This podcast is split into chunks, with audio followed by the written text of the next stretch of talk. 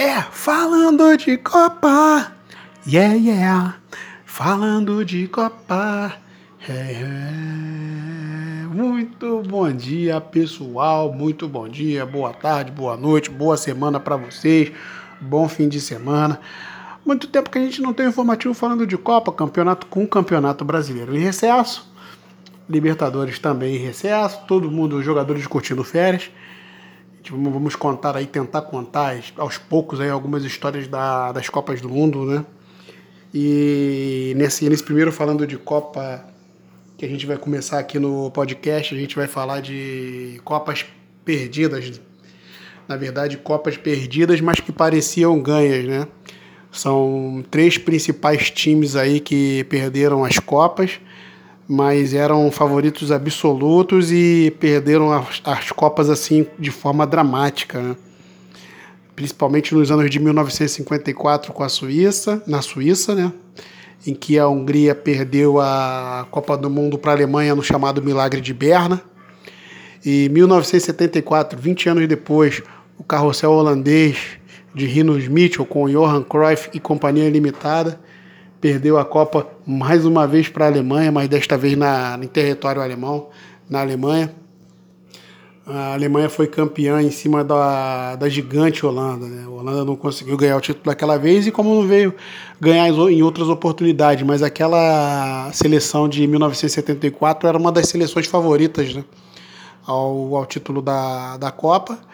E para mim, na minha opinião, não é porque eu sou brasileiro não, mas a seleção que talvez teria a maior chance de ganhar a Copa do Mundo e que ficou entrou para a história, principalmente até a FIFA considera como um dos melhores times de todos os tempos, a seleção do Brasil de 1982. Né?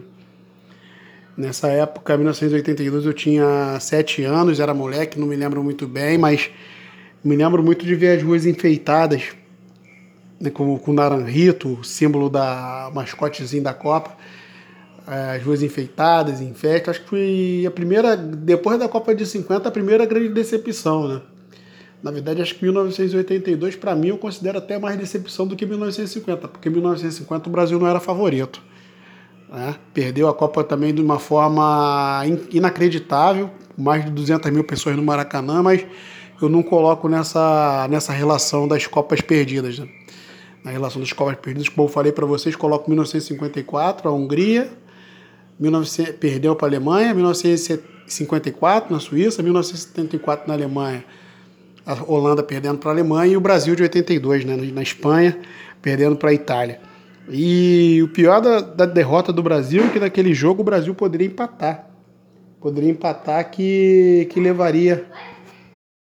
O Brasil levaria a, a vaga, né?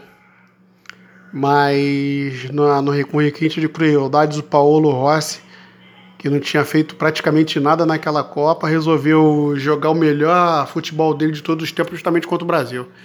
O Brasil saiu perdendo de 1 a 0, empatou, 2 a 1 empatou, era o resultado que o Brasil queria, mas o Brasil não jogava para trás, aquele Brasil jogava para frente. Acabou levando 3 a 2 e foi, foi eliminado. Então a gente vai contar melhor essas histórias aí da, das Copas perdidas, com mais alguns detalhes, pequenos detalhes, não muita coisa apenas o essencial para você saber como foram aquelas derrotas nas finais perdidas de Copa do Mundo. Na verdade, duas finais perdidas e uma quartas de final perdida, mas foi como se fosse a final. Depois disso tudo, a Itália acabou de 82, né? a Itália acabou chegando na final da Copa e levando aquele título. Valeu, galera! Então, falando de Copa, yeah, yeah, falando de Copa, hey.